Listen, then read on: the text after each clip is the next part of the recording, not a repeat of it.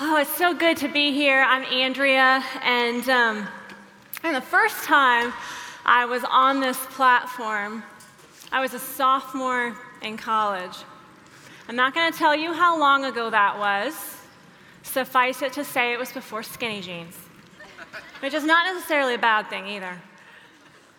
But I was a sophomore, and uh, I stood up here and I shared the story about the miracle that God did in my life. And because God has a sense of humor, here I am this week, and we're spending the next couple of days unpacking five of Jesus' miracles in his Gospels. We're looking at those together. It was interesting because over Christmas break, I was at my parents' house, and my mom and dad found this ancient video footage, you guessed it, of me speaking in chapel that day, and they wanted my kids to see it. So they gathered us all. My kids were like, Mom, you look so different. Uh, it's funny because I think there might be a picture of my family. That's us watching the video footage. And then I've got a picture of my family. My oldest son, um, Micah, he saw a picture of me not that long ago and he said to me, Mom, you look so different. And I said, Well, uh, how do I look different? Don't ask that question unless you actually want to hear the answer. You can tell he's like trying to think of a polite way to say it. He's like, Well, um, you look like you have this special lotion on your face that makes your wrinkles go away. yeah, special lotion called youth. You'll find out someday. But I stood up here in, my sophomore year and I shared the story about when I was 18 years old. And I came down with this incredibly serious illness called meningitis. It's an infection of the brain, and literally within hours, I was in the hospital, I was in a coma. And really, the first in a series of miracles that God did was to allow me to live through that night when I really should have died. But even when we got to the point where it looked like I was going to come out of a coma and I was going to live and I was going to beat this infection, the doctor sat down with my parents and they said, you know, um, because of the trauma to her brain, potential brain damage, you need to get used to the fact that it's quite possible she may not be the same person when she comes out of this on the other side.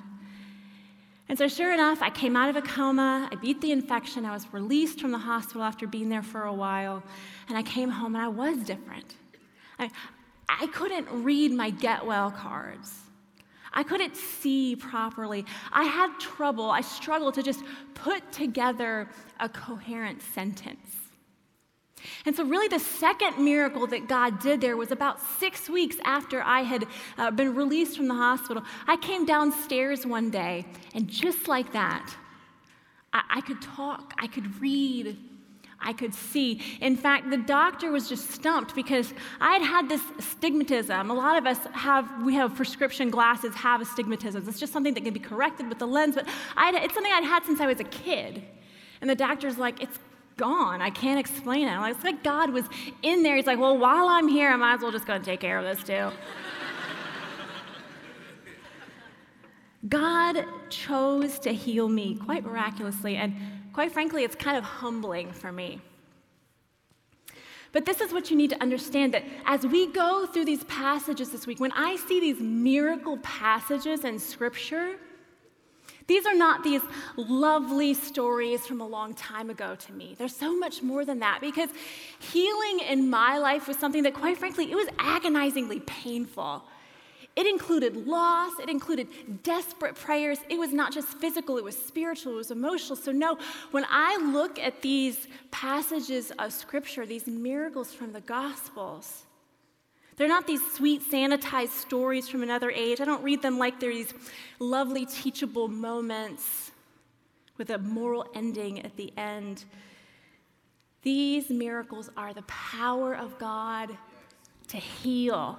They are the power of God to disrupt the status quo, to turn everything on its head. So, as we pour into these five miracles of Jesus, I want you to remember the power of God is alive and well today. And the power of God has the power to heal, the power to restore, the power to, to reconcile, the power to renew, the power to set free, the power to change everything. Are you ready? John, in the end of his gospel, chapter 20, he says something. He says, that, well, he, he says that Jesus performed these and many other signs so that you may believe. And so these miracles that we're going to be looking at this week, they are signs. They're these giant flashing arrows that point us to faith, that point us to Christ. So we're going to jump in. If you have your Bible, turn it to John chapter 9. We're going to read through this whole chapter this morning. And actually, my friend Josh Lavender is going to come up here and he's going to help me. Because what we're going to do this morning, uh, he's going to read a little bit of scripture, then I'm going to provide commentary on it, and then he and we're going to go back and forth like that. It's going to be a little different, maybe, than what you're used to, but I like to spice things up. And so, as we read through this passage, I want you to pay attention because there are two things I want you to look for. I want you to look for who is it that can truly see, and who is it that is spiritually blind? Because the difference between these folks is a teachable heart. And we'll come back to that. As he went along, he saw a man blind from birth. His disciples asked him, Rabbi, who sinned, this man or his parents, that he was born blind? Okay, seriously, what kind of a question is that? Because there are these kind of ridiculous assumptions embedded in a question like that. There's the assumption that, that uh, you know, blindness or any other disability for that matter could be caused by sin. There's the assumption that the sin of the parents can cause a child to be disabled or sick. There's the assumption that an embryo in utero can somehow have the capacity to sin. And then my favorite one, there's the assumption that people who are disabled are not aware that you're talking about them. I mean, the guy, he's blind, he's not deaf, right? Jesus said, Neither this man nor his parents sinned. Jesus Thank went you, on. Jesus, obviously, right? This happened so that the works of God might be displayed in him. Okay, so wait a second. All right, so he didn't mess up. It's not his fault. It's not his parents' fault. It's God's fault, because that's what it sounds like, right? I think sometimes we walk into these messy situations and we're asking the wrong question. We're going, who messed up? Whose fault is? Who can we blame? Who is sinned? And really, maybe the better question that we could be asking is, what can God do? So, what is the mess that you're staring at right now? That maybe it's staring you down. I've got one. Do you have one? What is the thing that you're going, oh man, and we're so tempted to try to blame someone. Okay, whose fault is it? Who sinned? Who messed up? Where? When? How? And instead, maybe we can ask the question God, what do you want to accomplish through this? As long as it is day, we must do the works of him who sent me. Night is coming when no one can work. While I am in the world, I am the light of the world. Okay, so Jesus had just finished one chapter earlier in John chapter 8. He had just finished standing up and saying to everyone one of his famous seven I am statements. He said, I am the light of the world. And what he's saying is that my purpose is to lead you out of spiritual darkness into spiritual light. And so, right on the heels of this I am statement, he, he performs this miracle where he heals a blind man from birth. Coincidence? I don't think so. After saying this, he spit on the ground, made some mud with the saliva, and put it on the man's eyes. Okay, so this is just gross. Like, I'm just gonna be real. It's awesome, but it's, it's disgusting. Jesus took, literally took his saliva, he mixed it with dirt, and then he spread it on the man's face. I'd be like, no, thank you. He could have just said, be healed, right? Instead, he does this disturbingly physical thing. And I think sometimes we forget that our spiritual life is so very physical too, that we are embodied spiritual people, that we have this body to share in the divine, that we are created in his image. And if we're created in his image, then even spit is sacred. And I'm going to try to remember that the next time that my son grabs a hold of my sweet tea and leaves me nothing but backwash. After saying this, he spit on the ground and made some mud with the saliva and put it on the man's eyes. Go, he told him, wash in the pool of Siloam. This word means sent. So the man went and washed and came home seeing. His neighbors and those who had formerly seen him begging asked, Isn't this the same man who used to sit and beg? Some claimed that it was. Others said, No, he only looks like him. But he himself insisted, I am the man. I like how everybody's talking about him like he's, they're like, is he the man? I don't know. Do you think he's the man? He's like, hello, I'm the man. I'm the guy. He kind of has to insert himself into the conversation. He has to own it. I am the one that Jesus healed. And everyone's reactions here points to this propensity that we have to keep people in their assigned roles to keep it. They want him to stay blind. They want him to stay poor because that's what's comfortable for them. I remember a friend of mine, she'd been married for probably about 10 years. And, you know, it wasn't a perfect marriage, but it seemed to be working, especially when they stayed in their assigned roles, until she started growing spiritually until she started realizing her self worth and growing in her Christ confidence and, and believing that God did, in fact, love her. All of a sudden, she found herself confronting her husband when he would try to verbally abuse her or verbally abuse their children. Rather than jumping into her assigned role, trying to placate him, keep the peace, make sure he's happy, instead, she stood her ground. And you know what? It sent their marriage into a tailspin. But here's the thing when the blind man played his assigned role, everyone's happy. But as soon as he starts moving towards growth and wholeness and healing, it sends the community into a tailspin. Because they need him to stay broken, because his healing calls out their unhealthy codependent relationships.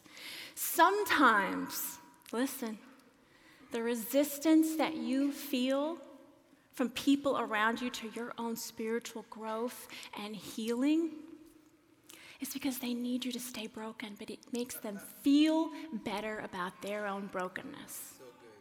and so, listen, we have to own it.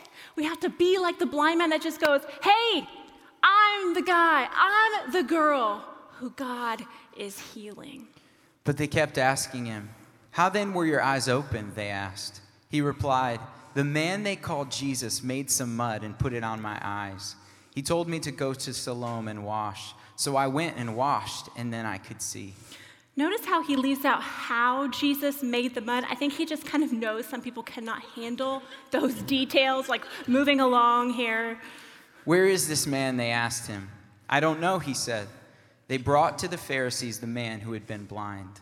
Um, okay, so can we call him something different now, please? Because he's not blind anymore, right?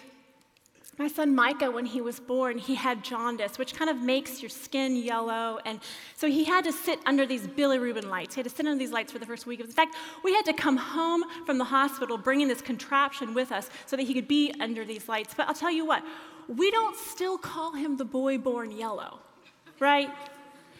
Why do we struggle to see ourselves for who we are now rather than who we used to be? Now, the day on which Jesus had made the mud and opened the man's eyes was the Sabbath. Therefore, the Pharisees also asked him how he had received his sight. He put mud on my eyes, the man replied, and I washed, and now I see. Some of the Pharisees said, This man is not from God, for he does not keep this Sabbath. But others asked, how can a sinner perform such signs? So they were divided. Then they turned again to the blind man. What have you to say about him? It was your eyes he opened. The man replied, He is a prophet. Notice how nobody has congratulated the blind man. Like, no one has invited him to take a walk along the Sea of Galilee and to take in the sights. No one's even given this guy a high five because their whole conversation is centered around themselves rather than celebrate God's power being revealed in this man's life. Instead, they're so worried about how God's power is going to disrupt their little lives. They still did not believe that the man who had been born blind had received his sight, and so they sent for the man's parents. Well, that's patronizing, right? I mean, imagine if you go to a professor and you're like, look, uh, I've had a crisis in my family. Is there any way you can give me a, an extension on this deadline? And your professor's like, hold on one second, and he dials your mom, right? How patronizing. But I think there's something else we don't want to miss here. There is this compare contrast thing that is unfolding in this passage because this man represents physically what we are spiritually. We're all born blind. We all need this grace that goes before us, this grace that allows us to see us for who we really are and to receive the healing that He freely offers. Some people say, have you heard the saying, seeing is believing, right? Seeing is believing. Well, the ironic thing in this passage is that seeing is not believing, believing is seeing. Is this your son? They asked. Is this the one you say was born blind? How is it that now he can see? We know he is our son. Okay, good. And we know he was born blind. Okay. But how he can see now, or who opened his eyes, we don't know. Ask him. He is of age, he will speak for himself. His parents said this because they were afraid of the Jewish leaders, who had already decided that anyone who acknowledged that Jesus was the Messiah would be put out of the synagogue. That's why his parents said, He is of age, ask him. Okay, so any nominations for Parent of the Year here, right? I mean, let me get this straight. Their son is healed. He has the capacity to look them in the eye, give them eye contact for the first time in his life. He has the possibility of a future that doesn't include him sitting and begging by the side of the road. He might even be able to actually like take in a good sunset with them someday. And all they can do in this moment is throw him under the bus because they're afraid of being thrown out of the synagogue, i.e., country club. This is classic people pleaser stuff here, folks. And, and, John actually spells this one out for us, just in case we're confused at all, because he wants to make it clear it was not ignorance that made these parents go, Oh, we don't know, ask him. It was fear. John says they were afraid. They're missing out on the miracle that they've likely spent decades praying for because they're afraid of rejection. People pleasers in the room, listen up. because we will always run the risk of missing the miracles that God has for us if we're more interested in pleasing others than pleasing God. A second time, they summoned the man who had been blind. So, this is kind of turning in at this point into a full on inquisition. I mean, they're calling witnesses, they're not messing around here. Give glory to God by telling the truth, they said. We know this man is a sinner. Except this time, they're not just asking questions. At this point, they are using tactics of intimidation. They are bent on getting this guy to turn on Jesus, only he won't do it. He replied, Whether he is a sinner or not, I don't know. One thing I do know I was blind, but now I see. I love this simple confession of growing faith, like just this blossoming faith coming out of him right here. Then they asked him, What did he do to you? How did he open your eyes? He answered, I have told you already, and you did not listen. Why do you want to hear it again? Do you want to become his disciples too? Zing! I love. And in case you didn't think sarcasm was biblical, there you go. Moving on. Then they hurled insults at him and said, You are this fellow's disciple. We are disciples of Moses. We know that God spoke to Moses, but as for this fellow, we don't even know where he comes from. Oh, that's mature. So, so they've gone from trying to discredit Jesus by saying, oh, he isn't the same guy, mm, let's ask his parents, and now they're just trying to disqualify him. Oh, we're better than you. We follow Moses. Your guy heals on the Sabbath. And so, because they're trying to discredit and disqualify Jesus, really what they're trying to do is discredit the healing and then do that for Jesus too. The man answered, Now that is remarkable. You don't know where he comes from yet he opened my eyes. Can I just say that this guy is my hero for speaking truth to stupid? Like, I just, I love him here. We know that God does not listen to sinners, He listens to the godly person who does His will. Nobody has ever heard of opening the eyes of a man born blind. If this man were not from God, he could do nothing. Okay, so they have tried to discredit him. They have tried to disqualify him. And now, because everything this man is saying actually makes perfect sense, and they've tried to poke all these holes in it, and they're not able to do that, they've given up on trying to discredit him and disqualify him, and now they're just dismissing him altogether. Even though everyone has verified it, the man's like, I'm the man. And, and then the neighbors and the bystanders are like, he's the man. And even the parents are like, well, yeah, that's our son. And yet still the Pharisees are like, uh, nope, don't believe it. They refuse to believe. To this they replied, You were steeped in sin at birth. How dare you lecture us? Translation, we liked you better when you were blind. But do you see what's happening here? Like, there's this turning of the tables. Like, everything's kind of coming full circle here because the disciples started this by asking the question at the very beginning who sinned? Whose fault is it? Right? They tried to lay blame somewhere. And yet here we are, all the way at the end of the passage, and the Pharisees have missed the miracle. Their hearts are hard, they're spiritually blind, and they're still asking the same question whose fault is it? Who messed up? And they're trying to lay blame. And they threw him out. So the Pharisees have these hard hearts. But what about us? What are those calluses that are maybe just oh so subtly starting to form on our hearts? I mean, we're not talking about an honest unbelief that, that asks tough questions and wrestles with doubt and tries to work it out with God. We're talking about an unbelief where God shows up in your life again and again and again, and you're like, hmm, whatever, not impressed.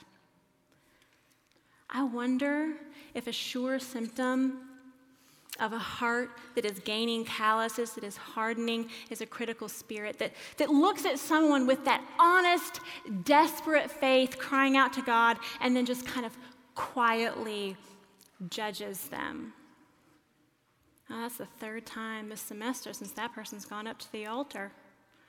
Or, man, that, that display of emotion and worship, it's just kind of embarrassing. Or they always over spiritualize everything. Or, because the Pharisees, they were embarrassed by the blind man. They were disgusted by the blind man. They were judging the blind man. And underneath all of it, they were really convicted by the blind man, right?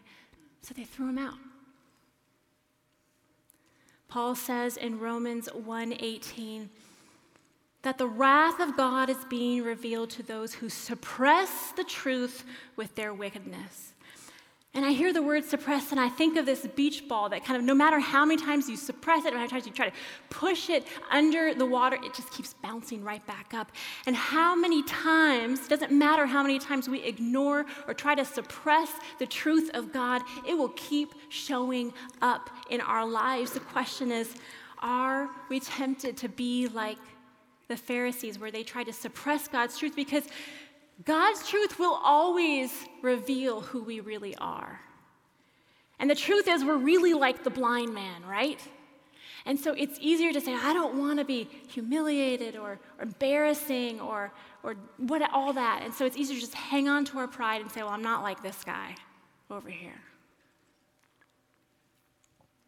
Jesus heard that they had thrown him out and he found him. Jesus found him. He hunted him down, he went after him. Because that's what Jesus does, right? He goes after us. He's sitting at the table with the outcasts. He's in the refugee camp. He's on the other side of the tracks. He goes after those who've been rejected by the folks who love power more than people. He said, Do you believe in the Son of Man? Who is he, sir? The man asked. Tell me so that I may believe in him. Jesus said, You have now seen him. In fact, he is the one speaking with you. Then the man said, Lord, I believe. And he worshiped him.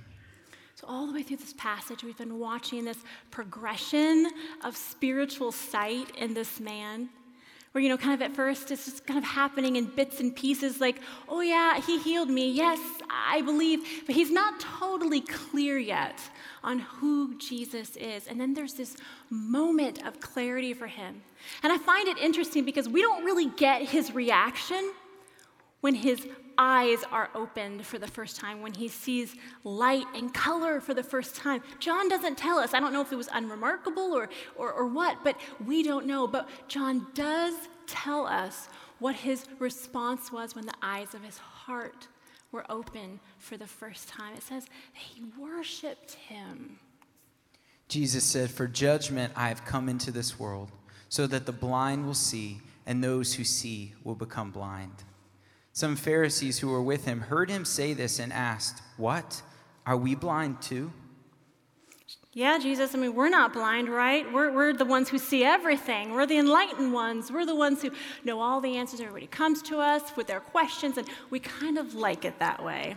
Jesus said, If you were blind, you would not be guilty of sin. But now that you claim you can see, your guilt remains. I love how there is this compare contrast thing we've been talking about in this passage, right? All the way through. We've been watching it slowly unfold, slowly unfold. Because at the beginning of the passage, track with me here, who is it that is blind? You can tell me. The man. And at the beginning of the passage, who is it that can see?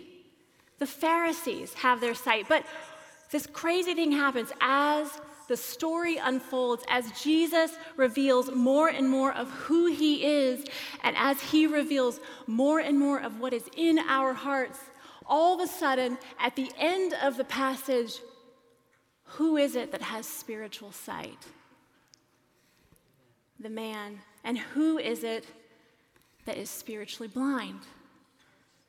Yeah, and so there is this crazy reversal of roles that no one saw coming, and it feels surprising because all of a sudden, the people who you thought could see are actually blind, and the people who you thought were blind are the ones who actually get it. And the only difference, the only difference between the Pharisees and the disciples, or the, the man born blind, is a teachable heart a teachable heart. Scientists tell us that there is more to seeing physically than a functioning organ. And with modern science now, you can actually take someone who's been born blind, you can give them a cornea transplant, and you can give them this, the gift of sight for the very first time. But what the medical community has learned is that it takes more than a surgeon to help someone see because some of these patients will wake up from surgery and, and they don't have the capacity to understand the light that's coming in their eyes. Their, their brains don't have the pathways set up to interpret what it is they're seeing. And so you'll have patients who will say, even after the surgery, I'm still blind, I can't see a thing. Because here's the thing it takes more than a working organ, it takes an ability to learn something new. It takes a teachable heart, a humility to start all over again. And that is the beauty of the gospel because if we have a teachable heart that says, Yes, I was born blind, and yes, I'm willing to start all over again. And yes, God can do something new even in me.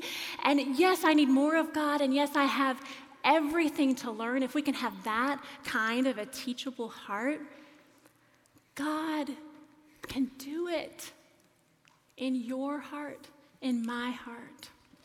So as the band comes out, I want to leave you with two questions. And I just, I just want to pray for you, okay? So, where is your heart growing calluses? Maybe it's oh so subtle, but it's growing these calluses. And where do you see yourself tempted to suppress God's truth in your life? Let me pray. God, hard hearts grow so quietly, so subtly until we just don't even see the opportunities for your glory to be displayed anymore, that we care more about pleasing people than pleasing you. We're disgusted with people like the blind man and their naive faith and we end up missing the miracles happening. We don't want to miss the miracles. So, God, give us teachable hearts. Hearts like the blind man, hearts that are hungry for more of you, hearts that stand up for truth, hearts that fall down and worship you. God, give us a heart that is soft and responsive to your spirit. In your name.